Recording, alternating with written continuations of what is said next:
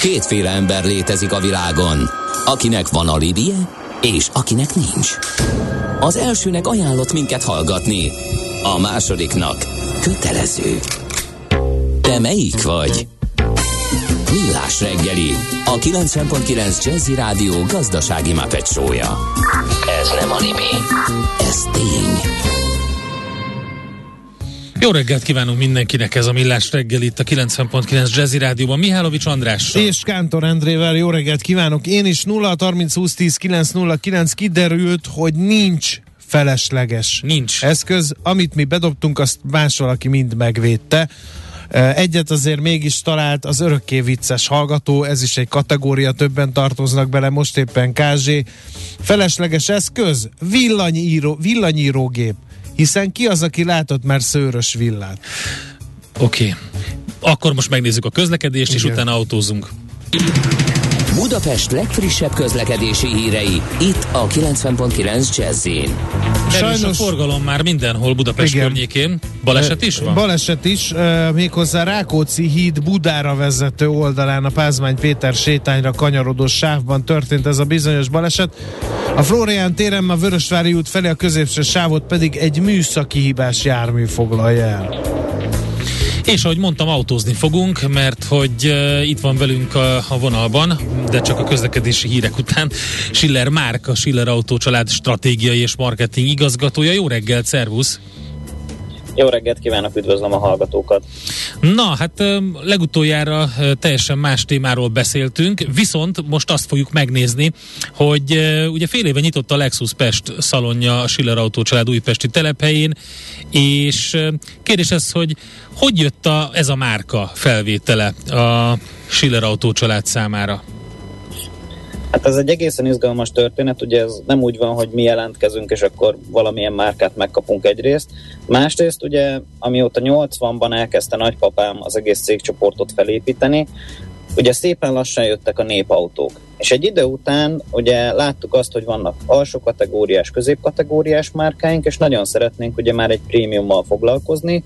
Körbenéztünk a piacon, és nem tűnt annál kézenfekvőbb opciónak, mint a Lexus, hiszen ugye Toyotával már foglalkoztunk, úgyhogy beadtuk a pályázatunkat, hogy mi szeretnénk egy Lexus kereskedést nyitni. Ugye a, a budai oldalon már e, régóta találkozhatnak ilyennel a, a Lexus vásárlók, viszont a pesti oldalon ugye egy ideje már üres volt ez a lehetőség a piacon, úgyhogy ezzel szerettünk volna Ez így ez egy, egyébként igen, pályázati... megütötte a fülemet, igen. de nem örül, hogy lexus bejelentkezik, még egy kereskedő pályázni kell?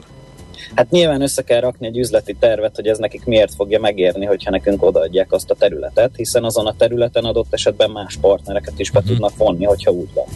Uh-huh. És akkor végül hol, mikor nyitott meg a Pesti híd főállás? Na, hát ugye ez, ez nem volt egy sétagalop, viszont tavalyi év szeptemberében gyakorlatilag azt lehet mondani, hogy megnyitottunk Újpesten a Váci útnak ha úgy tetszik, akkor az m 0 közeli végén a 119 per C szám alatt.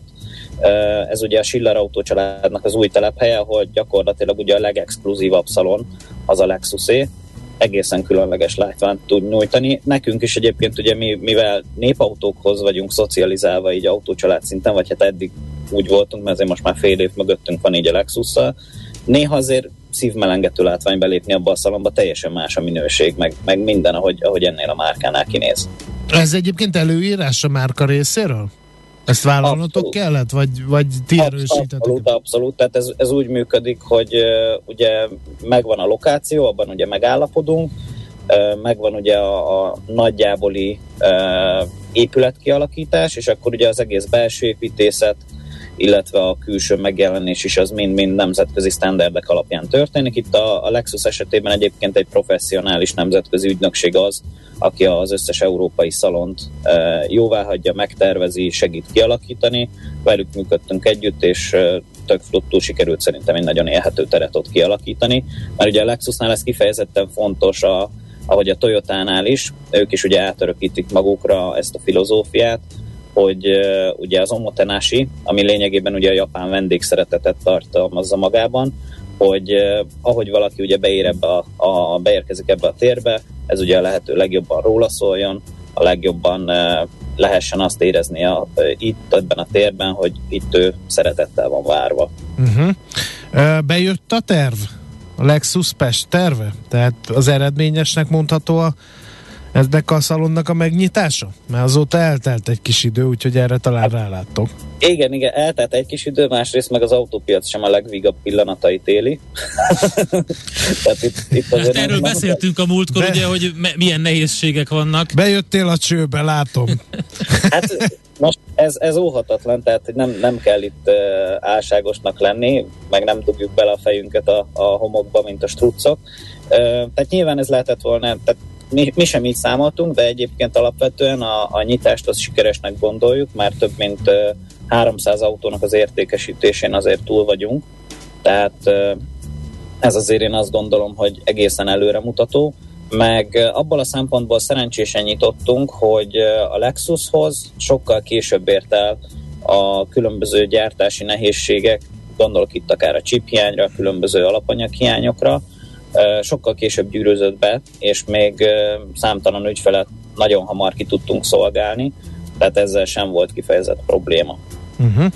No, akkor beszéljünk egy kicsit magáról a márkáról, ha már így uh, rátértünk erre a, erre a dologra, hogy uh, mondtad, hogy később ért a chip hiány. Uh, ez egyrészt mit jelent, másrészt azért csak elérte? Hát uh, óhatatlanul elérte, igen. Igen, igen. Viszont azt jelenti ez a, ez a történet, hogy míg sok márkánál átlagosan éven túli kiszállításokról beszélünk, azért itt a, a Lexusnál az átlagos kiszállítás különböző modelleknél ilyen 9 és 12 hónap között mozog. Nyilván ez mind a, a megrendelés pillanatában derül ki, és ez egy nagyon jó dolog ugye a, a Toyotának, mint gyártónak a, a rendszerében, hogy amit ők mondanak, az általában úgy van, tehát hogy nincs, nincs közben módosítás, tehát ö, garantálni tudják ugye a kiszállítási időt. Uh-huh. És egyébként ö, ott mennyire változnak az idők ö, a, a márkánál? Ott is gondolkoznak például az elektromos meghajtáson? Abszolút, abszolút. Ö, igazából én azt gondolom, hogy itt egy hogy mondjam, egy, egy óriási történés az tavaly év december közepén volt, amikor Akio Toyoda, a Toyotának ugye a világszintű elnöke kiállt a nagy közönség elé, és nem kevesebb, mint 30 modellt bemutatott, amit 2030-ig be fognak vezetni a piacra, amik pusztán elektromosak többségében, tehát nagyon nagyot gurítottak. Nyilván itt ugye sok kritika érte a márkát, hogy akkor most ők is miért csak most, meg hogyan, meg miképpen, de azt lehet látni, hogy a Toyota általában akkor hirdet ki különböző modelleket, meg te- új technológiákat, amikor ő abban biztos, hogy az már 100%-ban működőképes és élhető. Tehát itt, itt ugye mind, mindig ennek kapcsán egy kritika éri őket, hogy de hát az elektromosban ők eddig nem hittek, a hibridbe investáltak, stb. Hát, hát ugye egyrészt, a... meg másrészt azt szokták mondani, hogy a japánok egy erősebben hisznek a hidrogénben, mint, a, mint az európaiak. Na így van, de ugye egyik az nem kizárója szerencsére a másiknak sem, tehát uh-huh. hogy elektromos mellett ugye a, a hidrogéncella, üzemanyagcellás meghajtás is ugye előtérbe fog majd kerülni, de most a, szimplán ugye az elektromos autókkal is előrukkoltak, annyira, hogy ők már ugye van olyan autó, ami esetében 2030-ra már szilárdtestes akkumulátorban gondolkodnak, ez egy szuperautó lesz egyébként, és két másodperc alatt fog nulláról százra gyorsulni. Két, mert az egy vadászrepülőgép, nem egy autó. hát egyrészt igen, másrészt a másik meg, hogy 700 km hatótávja lesz. Tehát, hogy annak ellenére, hogy, hogy ez így fog gyorsulni, annak ellenére lesz benne bőven hatótáv, és nem kell majd attól félni, hogy bármi kompromisszummal járna egy akkor kell valami külön ö, biztonsági előírás, ilyen matrica, hogy például ilyen a fedélzeten ö, kávézni tilos, mert az ember rálép a gázra, akkor az a teljes adag kávé az rajta landol biztosan. És egyébként mi az a szilárd testes akkumulátor? Az mennyiben más, mint amit mi megszoktunk átlag autóvásárló? Hát, hát ugye az, az átlaghoz képest ez ugye jellemzően annyiban különbözik, hogy uh, ugye a maguk a testek között, uh-huh. ugye ott már nem találkozhatunk semmilyen folyadékkal, és ennek köszönhetően ugye maga az energiahatékonysága ennek jóval több, és kisebb helyen, kisebb súlyú akkumulátor, nagyobb kapacitással tud rendelkezni. Tehát ez a fő lényege, hogyha nem nagyon akarunk itt belemenni a szakmába. Uh-huh. A Lexus egyébként így kijár auditálni? Benneteket? Tehát, vagy csak odafigyelnek a szalon nyitáskor, és akkor utána várják az eredményeket?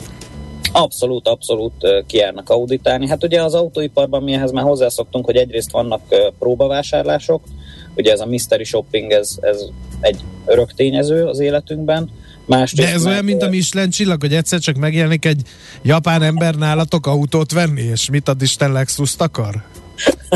Vagy ennél azért szofisztikáltabb. Erre még nem gondoltam így, mint hogy ha Michelin csillagot keresnék nálunk, vagy adnák meg, vagy ítélnék meg oda, vagy nem. De nem, tehát egyrészt nem japán emberek jönnek, hanem ugye erre külön cégeket szoktak megbízni.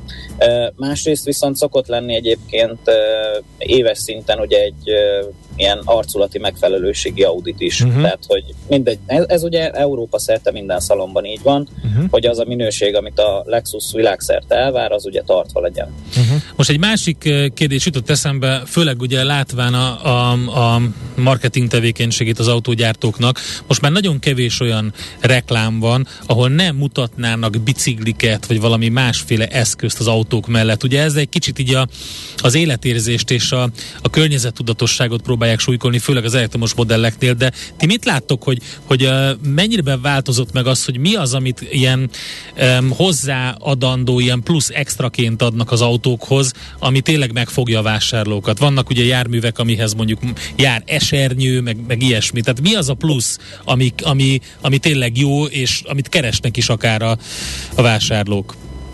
Hát egyrészt egyébként az esernyő miatt még senki nem haragudott, hogy ez benne van az autóban. Másrészt én azt, azt látom, hogy nagyon sok gyártó sok mindennel próbálkozik. Van egyrészt az, hogy ugye lehet náluk kerékpárt vásárolni, mm. ahogy ugye ti is említettétek, van, ahol elektromos rollert is ilyen tartóval együtt bele lehet rakni az autókba, de összességében én azt látom, hogy itt a prémium szegmensben például sokkal többet számít az autónak a, a kidolgozottsága, a, az autónak maga az az érzése, ahogy ugye beleülsz, tapintod az anyagokat, mint hogyha ugye bármilyen más extrát raksz hozzá. Például az is számomra megdöbbentő volt, hogy ugye a Lexusnak van, van egy óriási szedánja, az LS, és ott 26 féleképpen tudod állítani az ülést.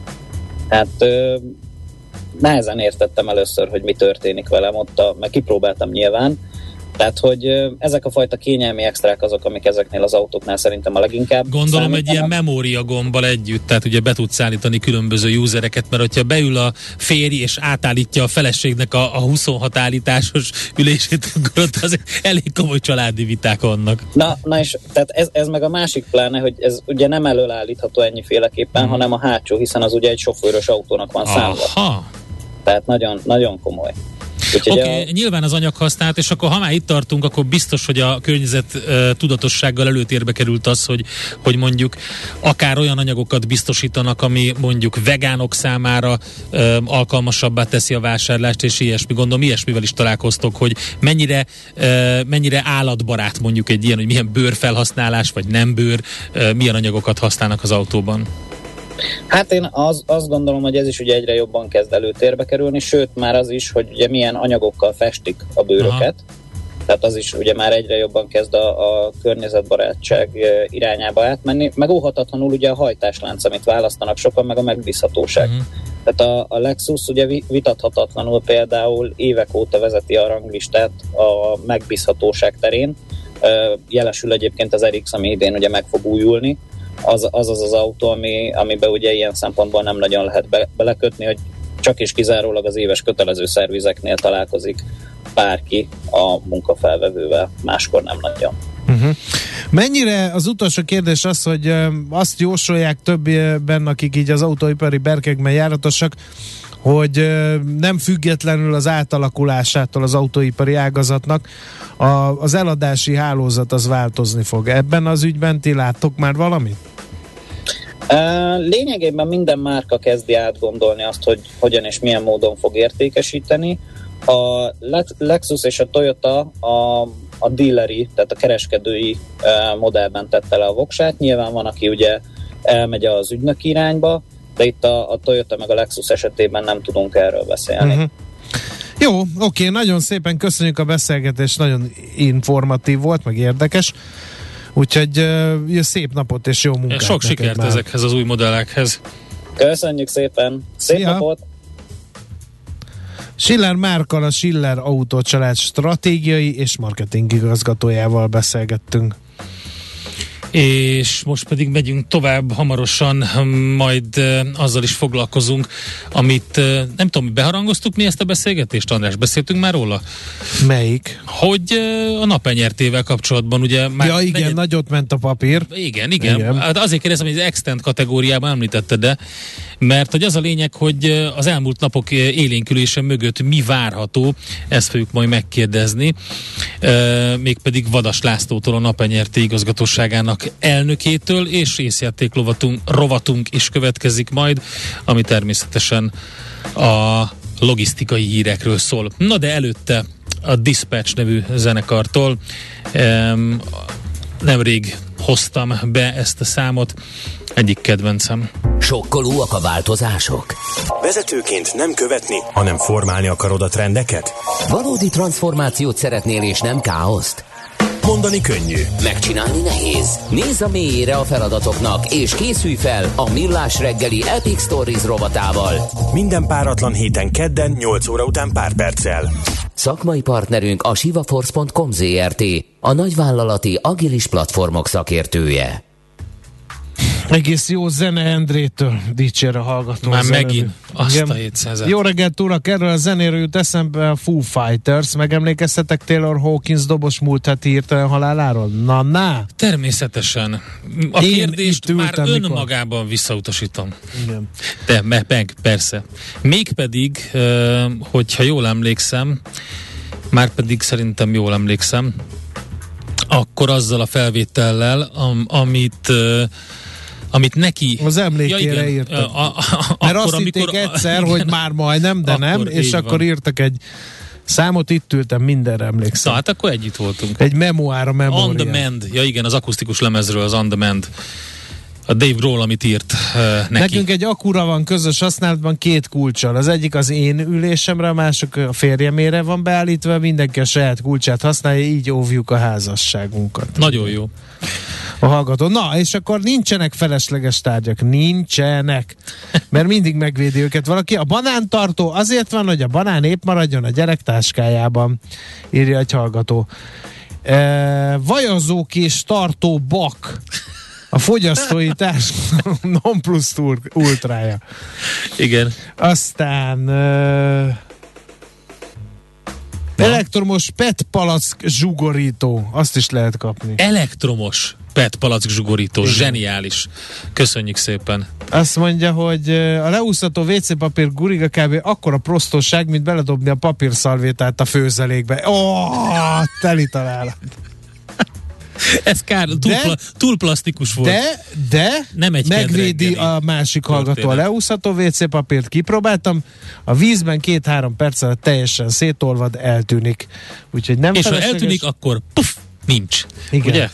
A levélfújót megvédeném, Angliában élek minden kerékpár mosás után tökéletesen lehet szállítani vele a bringát, ugyanis elég sokszor nagyon nagy sárban tekerünk. Istenem. Jó, oké. Okay. Aztán, aki a hagyma villa létjogosultságát megkérdőjelzi, az valószínűleg sosem használta a legzseniálisabb találmányt.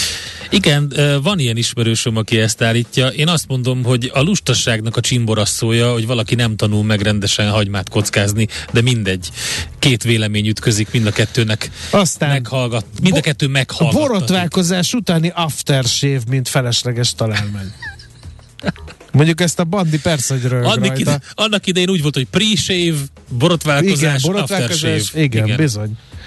Um, aztán a finom főzeléket is természetesen ekézik. Gyermekkorom rémálma volt. Aztán Anett azt mondta, hogy a mamája finom főzelék a világ legjobb főzeléke. Megkóstoltam, beleszerettem. Na, és van, Anetbe is. Figyelj, biztos, biztos, hogy Biztos, hogy van olyan finom főzelék, ami tényleg finom. De alapvetően ez a nagy konyhai menzáknak, vagy a menzáknak a nagy átverése volt, amikor azt írták, hogy finom főzelék, és mindenki, és mm. mindenki várta, hogy milyen finom lesz. De nekem és... finom volt. Főleg, amikor ilyen a rántásban kis gombócok maradtak. Azt ah, nagyon imádtam. Igen, igen, igen, amikor nem volt tökéletes a rántás. Na jó. De a mi az a lekváros piskóta csoki öntettel az volt az adulász a nyilván, és nyilván. nyilván abból sosem volt repet a senkinek, sose, semmikor, Úgy. semmilyen szinten. Igen. Viszont ezek a beszélgetések felelevenítik, mikor körzővel, meg kolyostóllal ebédjegyet hamisítottunk. Na, Már elévült, azért merem mondani. Elévült, de hogy, de hogy, etikailag hogy sose évülnek so, Megkérdőjelezhető a jellemed, András, ez, ezek alapján. nem, ez már nem, osz, nem csinált Ez már nem osz, nem szoros. És, a, és arra emlékszel, amikor uh, bejött a mustár magláz? Ja, jó szívószál, azon a jó vékony, ugye az a jó az, vékony ami azzal a csehszlovák uh, től, grafit ceruzával csináltuk, amiből, amiből így ki lehetett nyomni a grafitot, mert abban nagyobb volt a svungja. Igen, az nagyon, és akkorákat csípett. A ha valaki, igen. valaki előült, és nagyon figyelt, és jól tarkon lehetett vele bombázni egy mustárban. És ugye lehetett tüntetni a, az öklödő, hogy sosem buktunk le, hogy ki volt az. A legjobb. A hóbogyó köpőcsővezés, Na, az látod? megvan? Minden van, persze, persze. Az a PVC villanyszerelő nekem, ó, nekem olyan PVC köpőcsövem volt, még célzók oka is volt Nekem rajta. is, három is.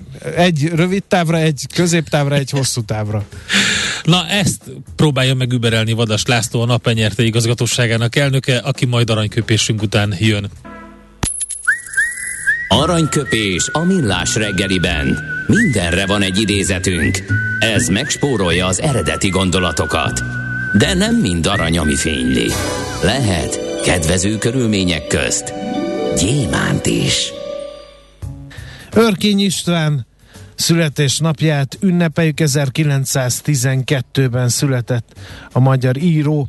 Április 5-én tőle választottunk aranyköpés, mely így hangzik, és kicsit talán hajaz is Kántor Endre mustármagos lövöldözős életképéhez, ugyanis élet-halál kérdése, hogy az ember 20 és 30 közt mit olvas. Ezt nekem is megmondták, mikor 20 éves lettem, de én sem hittem el. Hát akkor tessék őrként olvasni. Egy perc. 20 évesen? Mind, mindig, mindig. Te mit olvastál 20 évesen? Mert hogy ezek mindent. szerint élethalál Például Zaphegyezőt biztosan, de ezt lehet, hogy már korábban olvastam, arra nagyon jól emlékszem, akkor akkor akkor kezdtem el, igen, akkorább, akkoriban kezdtem el a Vonegutokat, um, Joseph Hellert, um, um, az Útont, Ugye ezek azok a könyvek, amiknek egy jó részét megtaláltam a szülői könyvtárban, úgyhogy valószínűleg nagyobb hatással voltak ezek a, ezek a szabadságról és felvilágosodásról írt könyvek rám, mint, mint a szüleimre, mondjuk így. Nem zapegyező. De, de mindegy. Fogó az abban, vagy Jó, mi mindegy, az új neve, most már vigyázzel. Ha te kiavítasz engem a szuper jakcsal, akkor... Ki. Az egy másik könyv volt, ezt én elismerem. Később természetesen angolul is el kellett olvasnom, mint, mint, mint szerint Jennek nagyon sok könyvét, de mindegy, akkor zaphegyező volt, és nekem azt tetszett az a fordítás. Aranyköpés hangzott el a millás reggeliben. Ne feledd, tanulni ezüst, megjegyezni arany. A tőzsde olyan, mint a nyomozás. Majdnem művészet. Kicsit matematika, kicsit sakkozás is. Türelemjáték. Millás reggeli. Hát, hogy mi az, ami az elmúlt napok élénkülése mögött van a napenyerti papírjaival kapcsolatban, erről fogunk beszélgetni Vadas Lászlóval, az igazgatóság elnökével. Jó reggelt kívánunk! Jó reggelt kívánok mindenkinek! Mi azt láttuk, hogy egyszer csak rakétázni kezd a részvény. Mi történt? Negyed éve beszéltünk utoljára, azóta gondolom egy más igen. Igen, az elmúlt negyed évben egy elég mozgalmas időszak van mögöttünk. először azt érdemes megnézni, hogy miért is rakétázhatott ennyire ez a részvény. Amikor legutóbb beszéltünk, akkor zártunk még két milliárdos alaptőkemelést tavaly decemberben, és ezeknek a részvényeknek a regisztrációja január 21-én zárult, tehát akkor kerültek a parketre ezek a részvények, és hirtelen a közkész hányadunk ugye 5%-ról 45%-ra ugrott, tehát egy valóban likvid papír tudott lenne a napenyerté papírja. Az x piac forgalmának azóta 75%-át mit teszünk. Igen, látjuk. Nagyon, nagyon büszkék vagyunk rá, hogy ez a mi papírunkban élet van, és azt is mutatja, hogy a befektetők érdeklődnek a napenergia iránt, tehát ezért is vágtunk mi bele február elején egy következő körös alaptőkemelésbe, összegyűjtöttük az átkörő tőkemelés során a előzetes szándéknyilatkozatokat, az utolsó február 23-án érkezett be, és mindannyian tudjuk, hogy február 24-én pedig beérkeztek a, az orosz tankok Ukrajnába, tehát egy elég nehéz döntést kellett meghoznunk, hogy elindítjuk el valóban a jegyzést február 24-én, de elindítottuk, és azt kell mondanunk, hogy az előzetes szándéknyilatkozatok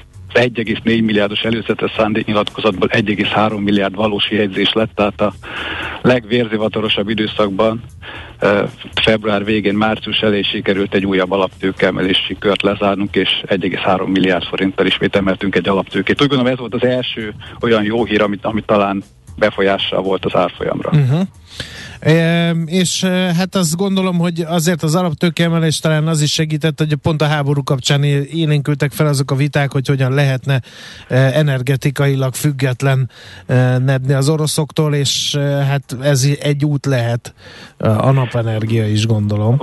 Valóban ez is egy út lehet, és hogyha megnézzük a, a tőzsdei papírokat egész Európában, melyek azok, amelyeket talán legkevésbé érintette a háború, köztük vannak ezek a napenergiás uh-huh. papírok, hiszen a mi üzleti modellünket a háború közvetlenül nem érinti a nap, sőt az eszközeink működnek, és az energiárak pedig, pedig emelkednek folyamatosan, tehát mi is próbálunk ebből profitálni. A mostani erőműveink többsége, hogy ez a kötelező átvételi rendszerben, ezzel az államilag támogatott rendszerben termeltek eddig napenergiát, de mi is láttuk, hogy a világpiaci árak azért jóval magasabbak ma, mint voltak egy-két évvel ezelőtt, amikor ezt a rendszert kitalálták. Ugye amikor a kötelező átvételi rendszert támogatási rendszerként bevezették Magyarországon 5-6 évvel ezelőtt, akkor az volt mögött a logika, hogy egy kis prémiumot adjunk a termelőknek, tehát drágában vásároljuk tőlük az áramot, mint a piaci energia árak, ezzel is ösztönözve azt, hogy minél több naperőmű épüljön.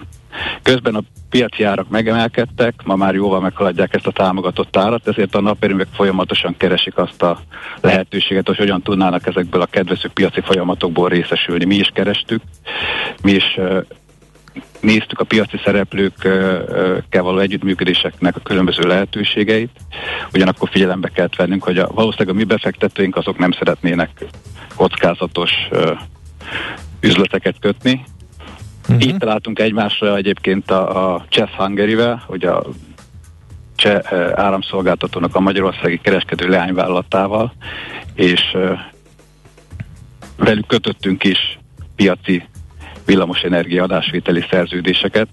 Ezek voltak azok a hírek, amik, amik, amik közvetlenül azt megindították a piacon a, a, a mi részvényeinknek a, az árfolyamát is, és a kereskedés ezért élénkült fel. Egy picit lehetne részletezni, hogy mit jelentett az, hogy ki, tehát akkor kiléptek a, a, a KÁT rendszerből, és a Chess Hungary-vel kötöttek új szerződéseket? Így van, tehát az történik, hogy a kötelező átvételi rendszerben eddig mi ezen a előre meghatározott áron értékesítettük az energiát a Mavirnak, és a következő időszakban 2022. május 1-től következő 12 hónapra a Chess Hungary veszi meg tőlünk az áramot, tehát mi közvetlenül nekik értékesítjük az elektromos energiát, akik egy eh, jóval magasabb piaci árat fizetnek érte. Nyilván több konstrukciót áttekintettünk, hogy melyik eh, a megfe- legmegfelelőbb, mi egy fixáras uh, konstrukció mellett döntöttünk, tehát a, a Chess előre a következő egy évre egy fix átvételi árat határozott nekünk. Mindennek a megkötésének persze a feltétele volt, legfőképp a finanszírozó bankok részéről, hogy az energiahivataltól és a Mavirtól kapjunk állásfoglalást, hogy az egy év után akár döntöttünk, hogy, visszatérünk a kötelező átvételi rendszerbe. Uh-huh. Ezt majd akkor tudjuk meglátni, hogy mely ez a... Hát ez nagyon jól hangzik, akkor pont ugye a kiszámíthatóság, stabilitás tekintetében a, a befektetők szempontjából. Úgy gondolom a kiszámíthatóság megmarad, viszont a következő egy évben ez egy várakozásaink szerint egy 65-70 százalékos többletárbevételt jelent a társaság erőműveinek. Oké, okay, akkor ez pont jó, hogy rá is tudunk kanyarodni arra, hogy kijött ugye a 2021-es, ki, ki a számok, á, még hozzá tegnap előtt, hétfő, vasárnap? Na, április 3 Érdekes. Igen, vasárnap az is érdekes, akár csak az orosz bevonulás előtti tőkebevonás. Igen, április 25-ére hirdették meg a közgyűlésünket, és előtte 21 nappal kellett tőzsdén közé tenni az előterjesztéseket, és az eredményeink ezeknek az előterjesztés csomagnak a részei. Nyilván a legnagyobb zajban a választás reggelén kellett volna közé tennünk, akkor, akkor azt mondtuk, hogy akkor vasárnap este menjen ki, és akkor lássa mindenki, és ma tudunk beszélni. Külön öröm, hogy egy ilyen napon sikerül róla beszélni, amikor ilyen környezettudatos reggelt tartotok ti is, tehát hogy akkor ilyenkor tudunk beszélni a naperőművekről. Oké, okay, mi van a jelentésben? A jelentésben az van, hogy e, Először is fontos elmondani, hogy konszolidált jelentésről beszélünk, uh-huh. hiszen ez egy holding társaság, nem az anyavállalatnak a számai önmagában érdekesek, hanem a leányvállalatokkal együtt abban vannak az erőművek. Az egy 11,5 milliárdos konszolidált uh, uh, mérlegfőszegünk van, amelynek erő eszközoldalán vannak az erőműveink, ugye 46 darab kis erőművünk és 806 millió forint bankbetét, forrás oldalon pedig van a 4,65 milliárd forintos alaptőge, ugyanez a december 31-es állapot, és mellette 6,7 milliárd forint kötelezettség, amelyek jellemzően bankitelek. És a forrás oldalon van ez a 99,5 millió forintos adózott eredmény is, ami miatt érdemes az eredménykimutatást is végignéznünk. Tehát az erőmi, eh, erőműveink 581 millió forint árbevételt termeltek tavaly, ehhez 421 millió forint ebitdát és közel 200 millió forintos üzemi eredményt e, e, tudtunk pár, pár, pár, e, társítani. Annyit talán még érdemes megegyezni, hogy a konszolidáció miatt azok az erőművek, amelyeket évvégén vettünk a portfóliunkba, azoknak az árbevétel és az eredményei csak arra az időszakra számítanak, amikor a mi portfóliunkba tartoznak, tehát amikor mi tulajdonunkban volt.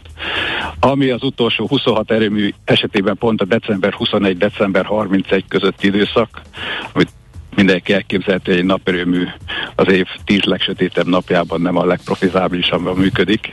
Tehát ezért az üzleti jelentésben egy táblázatot is befektetők elé tártunk, amiben azt mutatjuk, az összes erőmű teljes éven mennyi árbevételt tudott volna termelni, és ilyen szempontból azt láthatjuk, hogy az összes erőművünk tavaly az 1,2 milliárd forint árbevételt és 430 millió forint adózott eredményt lett volna önmagában képes. Akkor egy erős eredmény, egy nagyon jó kilátás, ugye itt a CSZ szerződés kapcsán, úgyhogy hát várjuk a következőket. Köszönjük szépen és gratulálunk.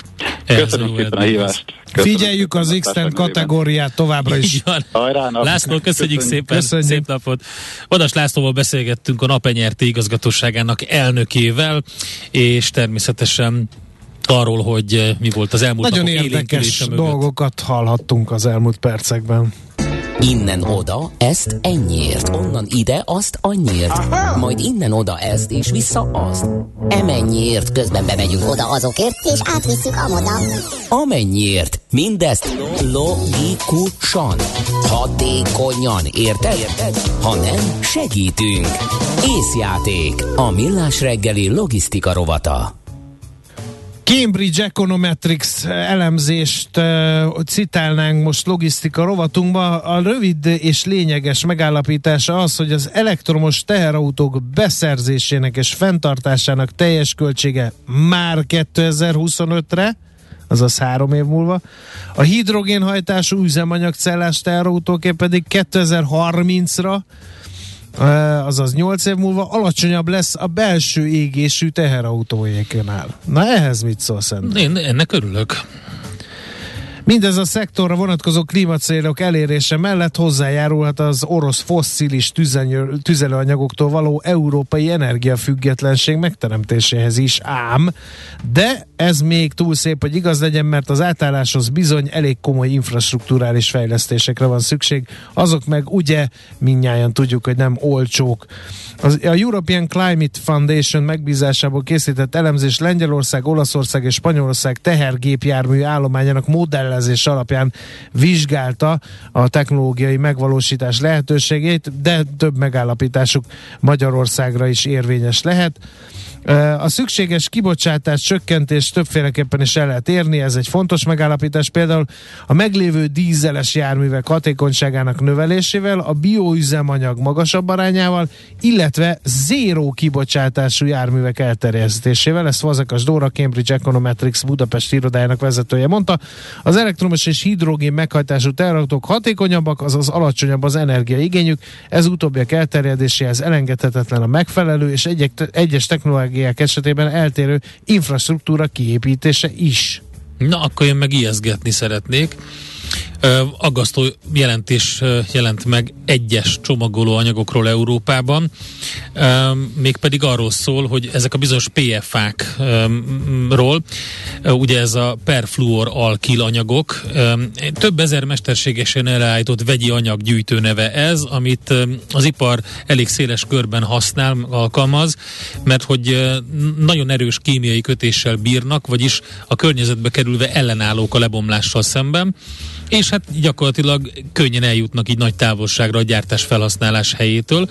Úgy tűnik, hogy friss kutatások szerint e, már is mérhető a talajvíz, a felszínvizek és a talaj PFA-kkal való szennyeződése, ráadásul a megtisztítás is technológiailag nagyon bonyolult, tehát hogyha megszűnne a pfa kibocsátása, akkor is nemzedékeken át velünk lennének ezek az anyagok. Ez az Európai Vegyi Anyagügynökség jelentésében van. Az a helyzet, hogy egyre nagyobb mértékben halmozódnak fel a környezetben, az ivóvízben és az élelmiszerekben is, és ehhez hozzátennék egy másik kutatást, amit arról szólt, hogy ugye megvan az biztos nektek is, hogy, hogy körülbelül egy bankkártyányi műanyagot fogyasztunk el most már, azért, mert a különböző élelmiszerekben műanyag van, de most azt vizsgálták, képzeljétek el, hogy az emberek vérében található a műanyag, és a vizsgált személyeknek 80%-ának a vérében találtak műanyagot, úgyhogy ez benne van a szerveinkben, a vérünkben. Még az a szerencse, hogy a mennyiség az nem olyan nagy, de azért ez egy érdekes folyamat, ami most már kimutatható. Úgyhogy hát az Európai Vegyi Anyagügynökség jelentése az igen különböző ipari felhasználású csomagoló anyagokról nagyon érdekes, és az biztos, hogy elő fogják venni előbb-utóbb, hogy mit lehetne ezzel csinálni, hogy, hogy leváltsuk ezeket a csomagoló anyagokat, még amíg nincs óriási nagy baj. Tervezés, szervezés, irányítás, ellenőrzés. Kössük össze a pontokat. Észjáték. A millás reggeli logisztika rovata hangzott el. Schmidt Andi jön a legfrissebb hírekkel, információkkal, aki még mindig a hírszerkesztői sapkájában ül itt velünk a stúdióban, és azon gondolkodik, hogy vajon finom-e az a főzelék, vagy nem, de, de nem lehetett meggyőzni. András próbálta meggyőzni itt a, a hírekre való felkészülés alatt Andit, de ta. Akkor inkább már egy karfiol mac and cheese, nem?